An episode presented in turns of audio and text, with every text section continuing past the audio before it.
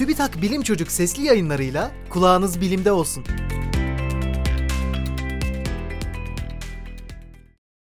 Su altındaki yaşam alanında 100 gün.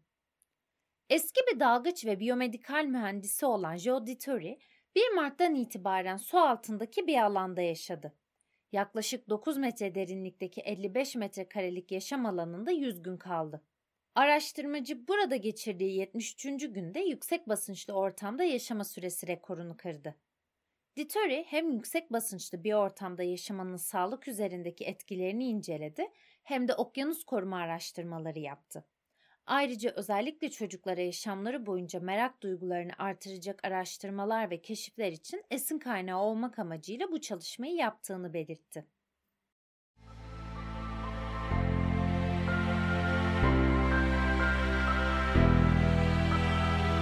Bilim Çocuk sesli yayınlarını SoundCloud, Spotify, Google ve Apple Podcast kanallarından takip edebilirsiniz.